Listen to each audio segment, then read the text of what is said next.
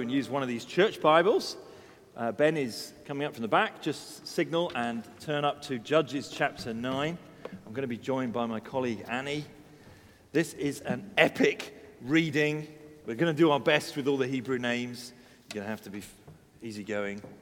And if you've got that church Bible, it's page 251, uh, Judges chapter 9. Reminds me of a, of a talk many years ago given in a youth group here by a friend of mine, Jason Ramasamy. And during the talk, he stumbled into calling the main character Blimenek. so now that I've said that, I hope I've got it out of the way and I'll stick with Abimelech. Oh, maybe if Annie uses this one, how about that? Yeah, use the, the one in the middle. Brilliant. Okay, we're going with the Blimenek. Okay, Judges 9. Abimelech, son of Jerubbaal, went to his mother's brothers in Shechem, and he said to them and to all his mother's clan, Ask all the citizens of Shechem, which is better for you? To have all 70 of Jerubbaal's sons rule over you, or just one man? Remember, I am your flesh and blood. When the brothers repeated all this to the citizens of Shechem, they were inclined to follow Abimelech, for they said, he is related to us. They gave him 70 shekels of silver from the temple of Baal Berit, and Abimelech used it to hire reckless scoundrels who became his followers. He went to his father's home in Ophrah and on one stone murdered his 70 brothers, the sons of Jerubbaal. But Jotham, the youngest son of Jerubbaal, escaped by hiding. Then all the citizens of Shechem and Beth Millo gathered beside the great tree at the pillar in Shechem to crown Abimelech king. When Jotham was told about this, he climbed up on the, mountain, on the top of Mount Gerizim and shouted to them, Listen to me, citizens of Shechem, so that God may listen to you. One day, the trees went out to anoint a king for themselves. They said to the olive tree, Be our king. But the olive tree answered, Should I give up my oil, by which both gods and humans are honored, to hold sway over the trees? Next, the trees said to the fig tree, Come and be our king. But the fig tree replied, Should I give up my fruit, so good and sweet, to hold sway over the trees? Then the trees said to the vine, Come and be our king. But the vine answered, Should I give up my wine, which cheers both gods and humans, to hold sway over the trees? Finally, all the trees said to the thorn bush, Come and be our king. The thorn bush said to the trees, If you really want to anoint me king over you, come and take refuge in my shade. But if not, then let fire come out of the thorn bush and consume the cedars of Lebanon. Have you acted honorably and in good faith by making Abimelech king? Have you been fair to Jerubbaal and his family? Have you treated him as he deserves? Remember that my father fought for you and risked his life to rescue you from the hand of Midian. But today you have revolted against my father's family. You have murdered his 70 sons on a single stone and have made Abimelech, the son of his female slave, king over the citizens of Shechem because he is related to you. So you have acted honorably and in good faith towards Jerubbaal and his family today? If you have, may Abimelech be your joy and may you be his too. But if you have not, let fire come out from Abimelech and consume you, the citizens of Shechem and Beth Millo, and let fire come out from you, the citizens of Shechem and Beth Millo, and consume Abimelech. Then Jotham fled, escaping to Beer, and he lived there because he was afraid of his brother Abimelech. After Abimelech had governed Israel for three years, God stirred up animosity between Abimelech and the citizens of Shechem so that they acted treacherously against Abimelech. God did this in order that the crime against Jerubbaal's 70 sons, the shedding of their blood, might be avenged on their brother Abimelech and on the citizens of Shechem who had helped him murder his brothers. In opposition to him, these citizens of Shechem set men on the hilltops to ambush and rob everyone who passed by, and this was reported to Abimelech. Now, Gaal, son of Ebed, moved with his clan into Shechem, and its citizens put their confidence in him. After they had gone out into the fields and gathered the grapes and trodden them, they held a festival in the temple of their God. While they were eating and drinking, they cursed Abimelech. Then Gaal, son of Ebed, said, Who is Abimelech, and why should we Shechemites be subject to him? Isn't he Jerubbaal's son? And isn't Zebul his deputy? Serve the family of Hamor, Shechem's father. Why should we serve Abimelech? If only this people were under my command, then I would get rid of him. I would say to Abimelech, Call out your whole army. When Zebul, the governor of the city, heard what Gaal, son of Ebed, said, he was very angry. Undercover, he sent messengers to Abimelech, saying, Gaal, son of Ebed, and his clan have come to Shechem and are stirring up the city against you. Now then, during the night, you and your men should come, lie in wait in the fields. In the morning, at sunrise, advance against the city. When Gaal and his men come out against you, seize the opportunity to attack them. So Abimelech and all his troops set out by night and took up concealed positions near Shechem in four companies. Now Gaal, son of Ebed, had gone out and was standing at the entrance of the city gate, just as Abimelech and his troops came out from their hiding place. When Gaal saw them, he said to Zebul, Look, people are coming down from the tops of the mountains. Zebul replied, You mistake the shadows of the mountains for men. But Gaal spoke up again. Look, people are coming down from the central hill, and the company is coming down from the direction of the diviner's tree. Then Zebul said to him, Where is your big talk now? You who said, Who is Abimelech that we should be subject to him? Aren't these the men you ridiculed? Go out and fight them. So Gaal led out the citizens of Shechem and fought Abimelech. Abimelech chased him all the way to the entrance of the gate, and many were killed as they fled. Then Abimelech stayed in Arumah, and Zebul drove Gaal and his clan out of Shechem. The next day, the people of Shechem went out to the fields, and this was reported to Abimelech. So he took his men, divided them into three companies, and set an ambush in the fields. When he saw the people coming out of the city, he rose to attack them. Abimelech and the companies with him rushed forward to a position at the entrance of the city gate. Then two companies attacked those in the fields and struck them down. All that day, Abimelech pressed his attack against the city until he captured it and killed its people. Then he destroyed the city and scattered salt over it. On hearing this, the citizens in the Tower of Shechem went into the stronghold of the temple of El-berith. When Abimelech heard that they had assembled there, he and all his men went up to Mount Zalmon. He took an axe and cut off some branches, which he lifted to his shoulders. He ordered the men with him, Quick, do what you have seen me do. So all the men cut branches and followed Abimelech. They piled them against the stronghold and set it on fire with the people still inside. So all the people in the Tower of Shechem, about a thousand men and women, also died. Next, Abimelech went to Thebez and besieged it and captured it. Inside the city, however, was a strong tower to which all the men and women, all the people of the city had fled. They had locked themselves in and climbed up on the tower roof. Abimelech went to the tower and attacked it. But as he approached the entrance to the tower to set it on fire, a woman dropped an upper millstone on his head and cracked his skull. Hurriedly, he called to his armor bearer Draw your sword and kill me so that they can't say a woman killed him. So his servant ran him through, and he died. When the Israelites saw that Abimelech was dead, they went home. Thus God repaid the wickedness that Abimelech had done to his father by murdering his seventy brothers. God also made the people of Shechem pay for all their wickedness. The curse of Jotham, son of Jerubbaal, came on them. This is God's word. Thank you, Annie. Now let's uh, join our hearts together in prayer. Let's pray.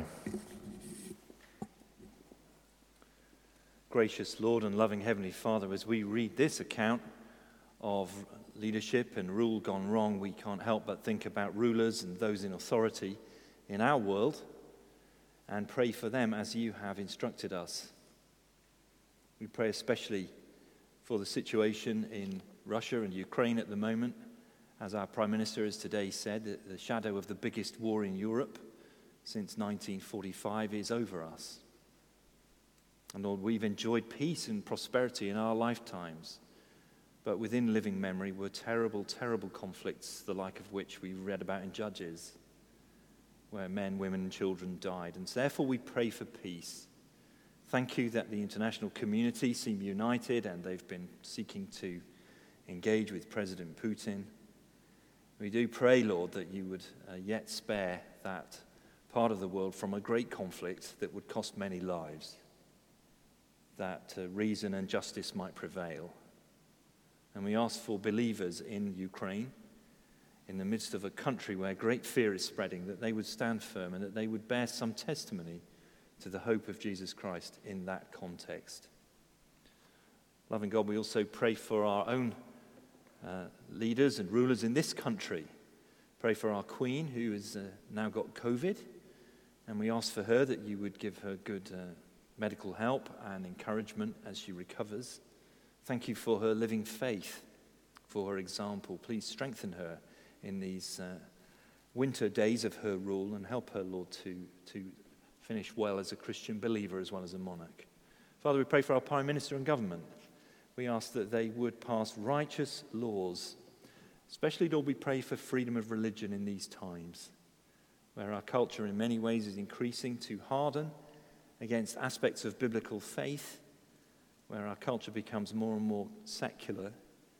We see danger for biblical churches and believers, things that could be put into law. And therefore, we ask and plead with you that we would be granted freedom to preach the gospel and live peaceful lives and that our rulers would pass righteous laws. And especially, Lord, we bring before you the national and international scandal of abortion.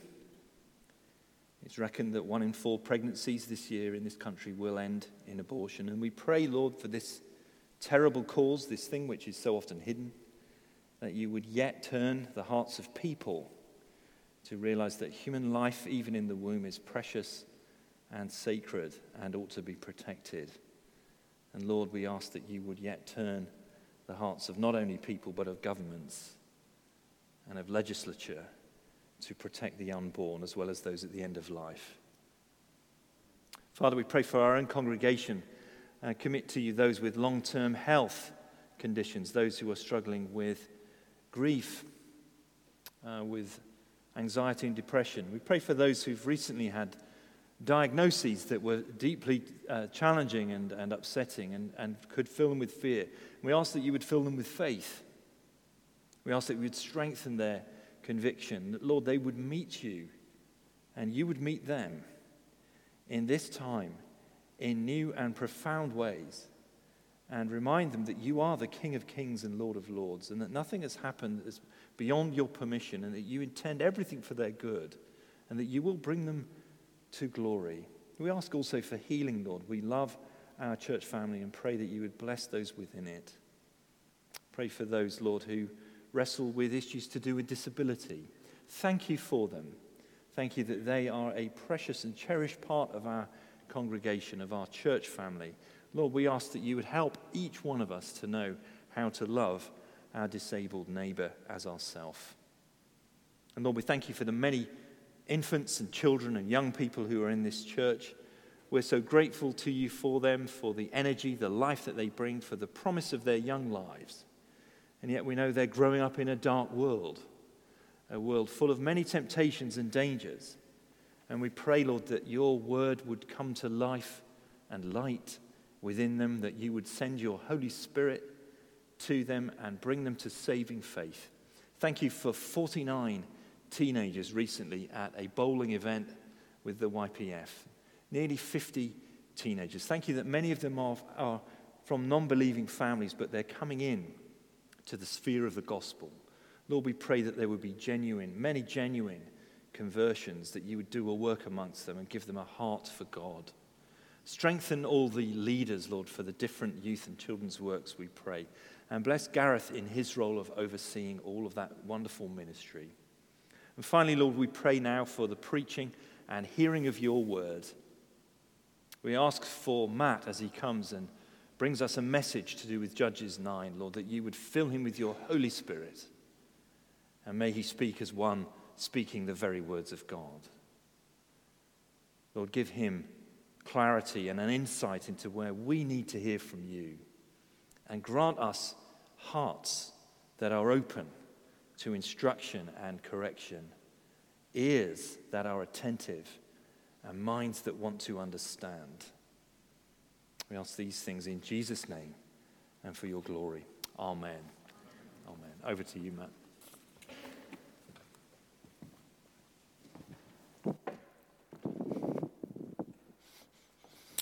Brilliant. Thanks, Mike. I'm just going to move that.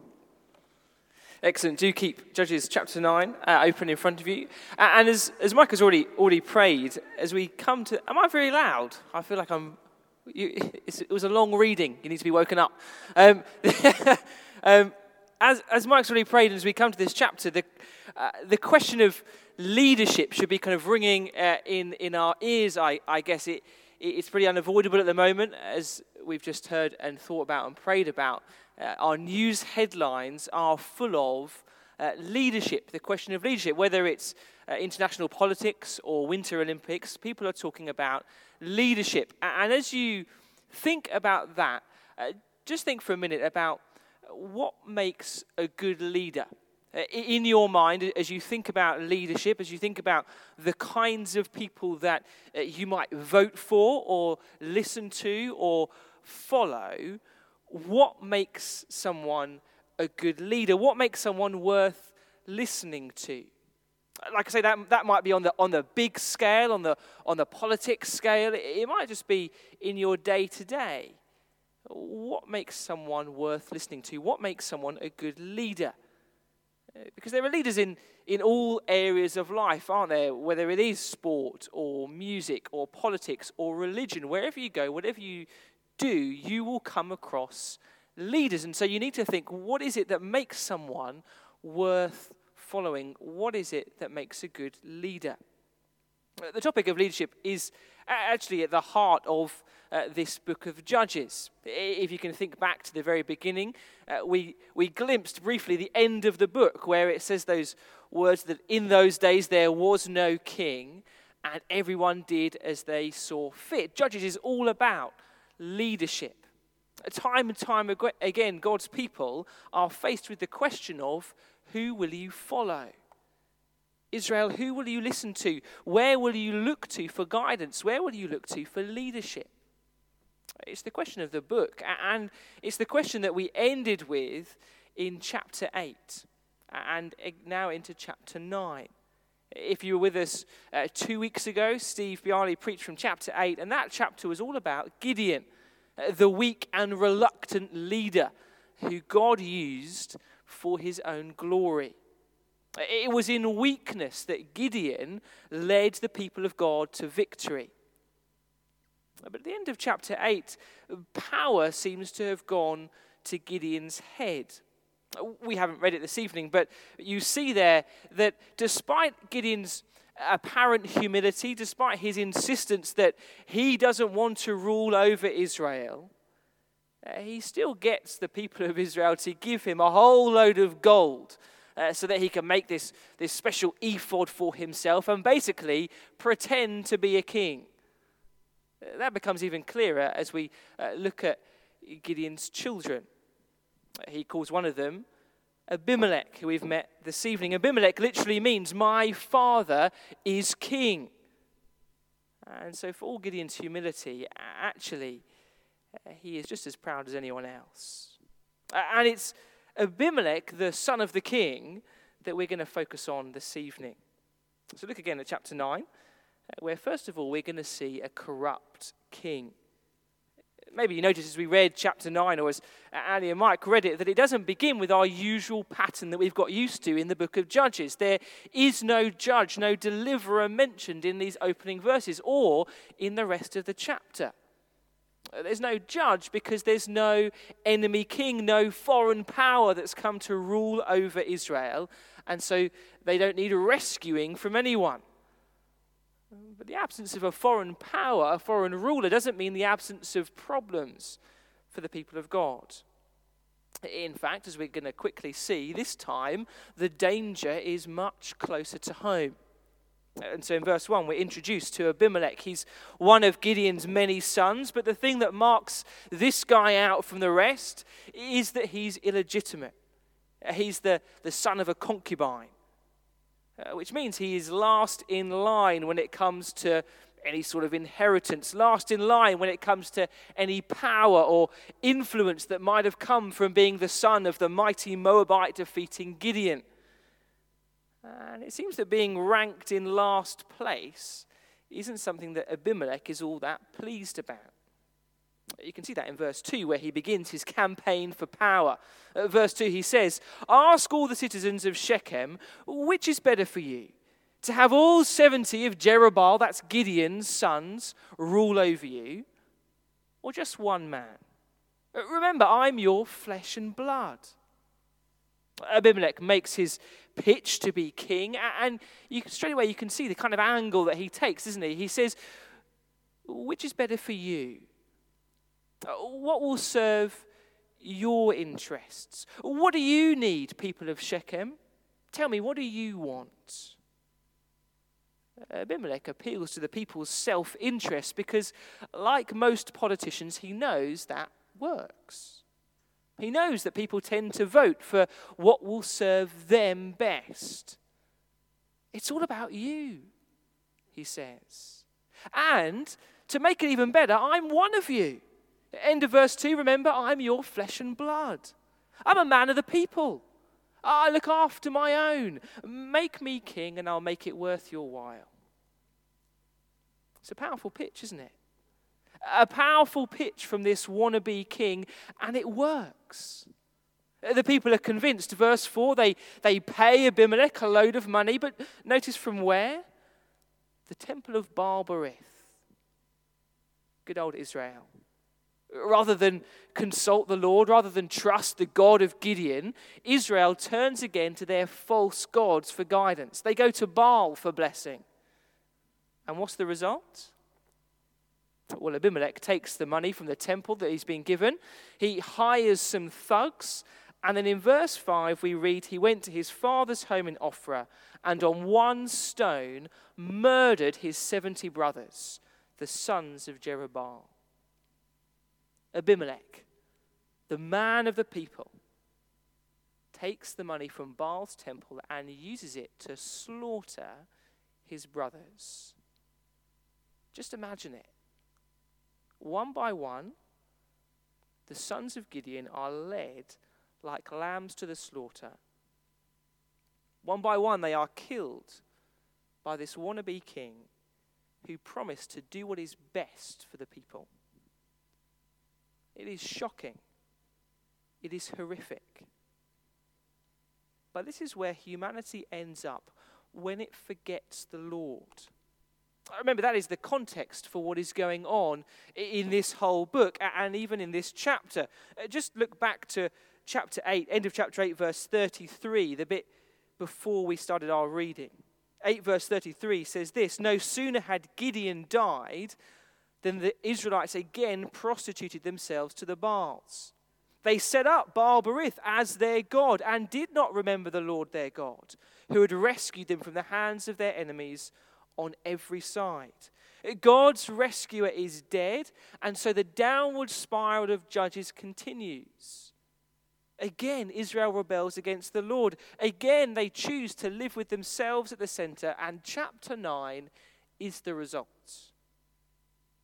They are ruled by their idols and governed by kings who promise life but deliver death.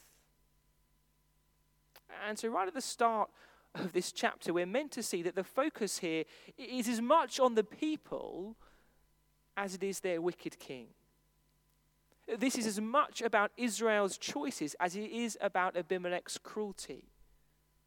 Uh, you can see that in what happens next. Verse 6 the murderous Abimelech is crowned king. Uh, but then, verse 7, we find out that he didn't quite finish the job with his brothers. Uh, one managed to escape Jotham. And as Jotham hears about the coronation of the corrupt king, he climbs to the top of Mount Gerizim, the mountain of God's blessing. And what does he do? He begins to shout down curses on the people of God. Uh, in verse 8, chapter 9, verse 8, he, he pictures the people of Shechem like trees, uh, trying to appoint another tree to be king over them. The first three are all good trees that give good things. There's the usefulness of the olive oil, the, the sweetness of figs, the joy of wine. These are good trees, he says. They give good things, but, but they all refuse. They won't be king. So the people turn to a fourth tree. Or more accurately, they turn to a thorn bush, verse 14. Unlike the trees, the thorn bush is pretty useless. It can't give shade, it, it doesn't produce fruit, it, it's useless, it, it, it can do nothing. But more than that, it's dangerous. Uh, thorn bushes are what you start fires with, and so they can't help you, they can only hurt you. And so Jotham's story ends in verse 15 with the thorn bush saying to the other trees, If you really want me to anoint, uh, want to anoint me king over you, come and take refuge in my shade. But if not, then let fire come out of the thorn bush and consume the cedars of Lebanon. It's a bit of a weird story to shout from the top of Mount Blessing, isn't it? Trees and thorn bushes. What's going on? But the point comes in verse 16. Because having told his story about the trees, Jotham then turns to the people and he says, Have you acted honorably and in good faith by making Abimelech king? Have you been fair to Jerubbaal and his family? Have you treated him as he deserves? Well, the answer to Jotham's question is obviously no. They have not acted honorably, they have not treated him fairly in any way. And so, verse 18, Jotham says, You have made a murderer your king. After all Gideon did for you, uh, you have followed the one who slaughtered his sons. You've given allegiance to a killer, your loyalty to a liar. You've trusted in this thorn bush king rather than the Lord. And so, verse 20, now, well, now you'll face the consequences. Now you'll be burnt by the bramble king you've chosen. And so, again, can you see where the focus of Jotham's speech is? You see the point he's, he's making? This is the king the people chose. Uh, they've turned their back on God and appointed this king to serve themselves. Uh, yes, Abimelech is wicked. Yes, he's corrupt. We can clearly see that. But you chose him, says Jotham. He's the king you deserve. Uh, but this goes even deeper because chapter 9 is about much more than Israel's poor voting habits. Uh, behind Abimelech, as we've already seen, stands Baal. Uh, Israel have chosen a king in the image of the false gods they serve. And so, Judges 9, it's not simply about the dangers of appointing corrupt leaders, although it is in there. No, it's about the danger, the deeper danger of following false gods. Because spiritually speaking, we're so often tempted, aren't we, to, to give our allegiance to whatever or whoever tells us the things we want to hear. They might be useless, they might be dangerous, thorn bush kind of gods. But if, like Abimelech, they promise to give me the things I crave, if they promise to serve me, then I'll listen. I'll follow. And so, as we saw a few weeks ago, idolatry isn't just this unfortunate habit that we stumble into. No, no, Judges is making very clear it is a sinful choice that we make. Israel chose to reject God they chose to listen to Abimelech. They forsook the Lord and chose to follow Baal instead. And we can do exactly the same thing today.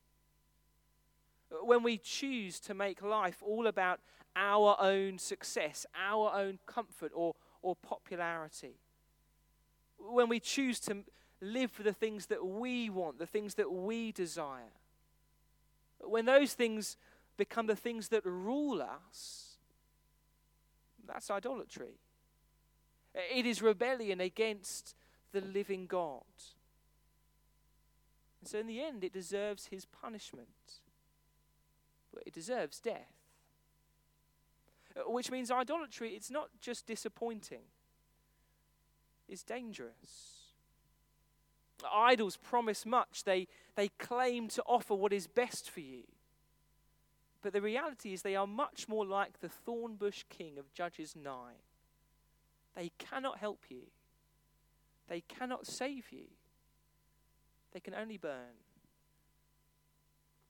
Idolatry isn't just disappointing, it's dangerous. And we can see that's, that's true in what happens next in chapter 9. We've, we've had the corrupt king, but next we see the crushing consequence. Uh, Jotham pronounces God's curse on the people of Shechem, and then in verse 21, he legs it. He runs, uh, and Abimelech is left in charge, ruling Israel for three years. But it's not long before things begin to go wrong for the Thornbush king. Verse 23 says that God stirred up animosity, stirred up dissatisfaction and division in the land. And in verse 26, a, a rival ruler enters the scene, Gaal. Uh, Gaal hears about the problems in Shechem and thinks oh, this is the time to seize power. Uh, he gathers the people to himself, and look at what he says in verse 28. It says, Then Gaal, son of Ebed, said, Who is Abimelech? And why should we Shechemites be subject to him? Isn't he Jerubbaal's son? And isn't Zebul his deputy? Serve the family of Hamor, Shechem's father. Why should we serve Abimelech? If only these people were under my command, then I would get rid of him. I would say to Abimelech, Call out your whole army. Follow me, says Gaal. Listen to me. Make me king. Not this outside of this weak and worthless Abimelech. I could take him if I had a chance. Gaal talks this big game. And in verse 31, Abimelech catches wind. He hears about this arrogant upstart, upstart and decides to teach him a lesson. Verse 34, he, he gathers his army and he sets an ambush. And I wonder if you noticed as we read it how Gideon like Abimelech's battle tactics are. He tries to trick the enemy about the size of his army. He, he divides his troops. He sets ambushes. He's following in the footsteps of his father Gideon, except this time, uh, this time it's against his own people. Uh, verse 37 Gaal spots Abimelech's men on the horizon. He panics at the sight of soldiers approaching. And in verse 38, Zebul, Abimelech's man on the inside, mocks Gaal. Where's your big talk now? He says. You who said, Who is Abimelech that we should be subject to him? Aren't these the men you ridiculed? Go and fight them. Gaal doesn't want to lose face. That wouldn't be good for the voters. So he heads out to fight. And he is utterly destroyed. Abimelech drives him out, massacres the men of Shechem. And so, can you see that, that Israel really doesn't need a Sisera or, or an Eglon to do the dirty work? It doesn't need Canaanites or Moabites to cause it problems. No, the people of God are quite capable of destroying themselves. Verse 45 Abimelech, the king who promised to serve the people, destroys the city and kills everyone in it. The thornbush king is on fire. And as the city falls, look at where the people run for shelter. Verse 46. On hearing this, the citizens in the tower of Shechem went into the stronghold of the temple of El Berith still committed to their idols. The people run to the pagan temple for protection. They think El Berith will save them. But obviously, he won't because he can't. He is a dead, useless, worthless idol. And that makes him dangerous. Verse 47 When Abimelech heard that they had assembled there, he and all his men went to Mount Zalmon he took an axe and cut off some of the branches, which he lifted to his shoulders. He ordered the men with him, Quick, do what you have seen me do. So all the men cut branches and followed Abimelech. They piled them against the stronghold and set it on fire with the people still inside. So all the people in the Tower of Shechem, about a thousand men and women, also died. The people of Shechem put their trust in useless idols and corrupt kings, and the result is they are burnt alive by the thornbush king, just as Jotham promised. Abimelech is like a wildfire now. He's out of control. He's devastating. He moves on to the next town, to Thebez in verse 50, and he tries the same attack. But this time it doesn't work out quite as he planned. Verse 53 a woman lobs a huge rock down from the top of the tower, and it hits Abimelech, cracking his skull weak and wounded, he calls his armor bearer over, and with his last breath, he begs to be killed by the sword of a warrior rather than the hands of a woman. And so the chapter ends in verse 56. Thus God repaid the wickedness that Abimelech had done to his father by murdering his 70 brothers. God also made the people of Shechem pay for all their wickedness. The curse of Jotham's son of Jerubbaal came on them. Judges chapter 9 is another tragic story of Israel's sin. It is another story of their idolatry, their rebellion that leads to their ruin. But do you see the point in that last verse?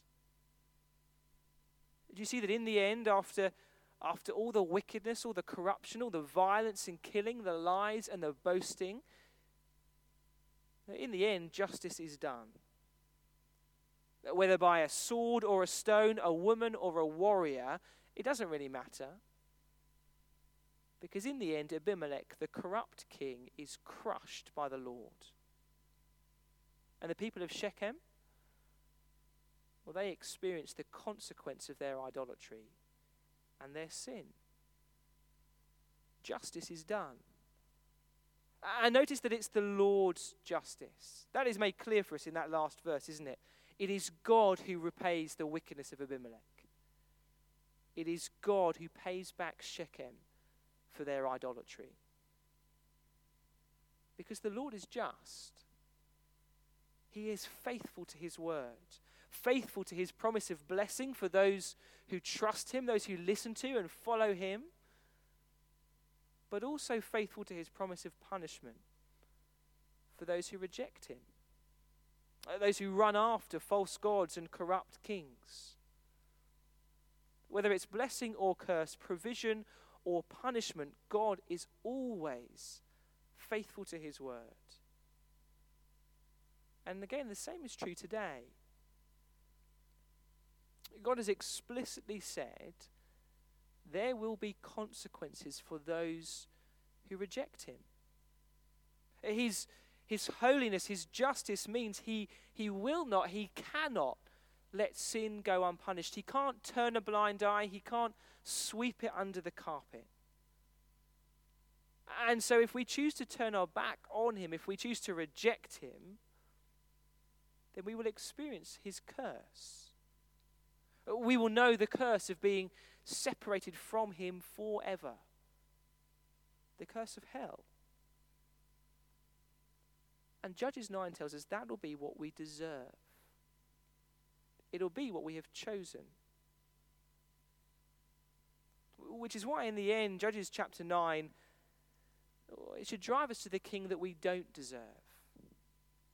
You see, in his, in his amazing mercy and grace, God has sent us a king who is about as far opposite as, to Abimelech as you could possibly imagine.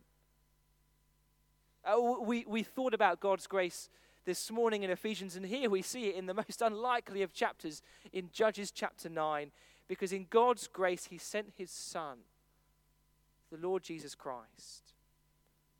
And as we've been seeing in our morning series in Mark's Gospel, Jesus is the most mind blowingly wonderful king we could possibly imagine. Abimelech, he was a, an arrogant king obsessed with position and power. Uh, Jesus is the humble king who gave up his position to enter our world as a slave. Abimelech was the self serving king who did what was best for him.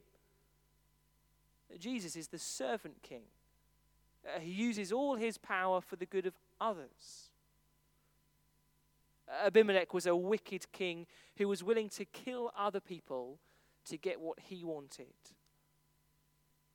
Uh, Jesus was the loving king who was willing to be killed so that we might get the forgiveness that we need. Abimelech was the, the king the people chose, and as a result, they experienced God's curse. Jesus is the king that God sent, the one who took on the curse himself, so that we might have every spiritual blessing in him. You see, Jesus is the king that we do not deserve.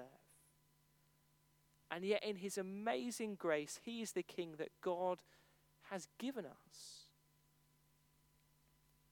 Which means the, the question for us as we close this evening is this Who are you following?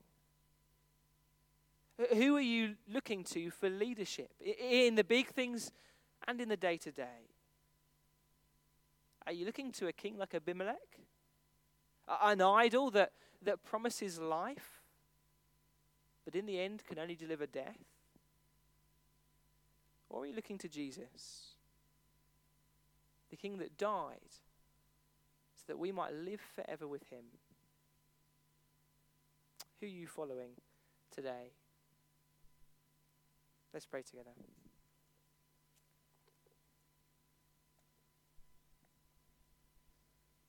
Our loving Heavenly Father, we are sorry this evening for our sin and our idolatry. Father, we are sorry for the times when we run after false gods, when we listen to other wannabe kings who promise much but deliver so little. Father, as we think about it now, we see how foolish it is, but also how dangerous it is to look anywhere else but to your Son. And so, Father, we ask that you would help us. Help us to run to Jesus. Help us to listen to him. We thank you that He is the King we don't deserve, but that in your amazing grace, He is the King you have given to us. Help us to trust in Him today, we pray. Amen.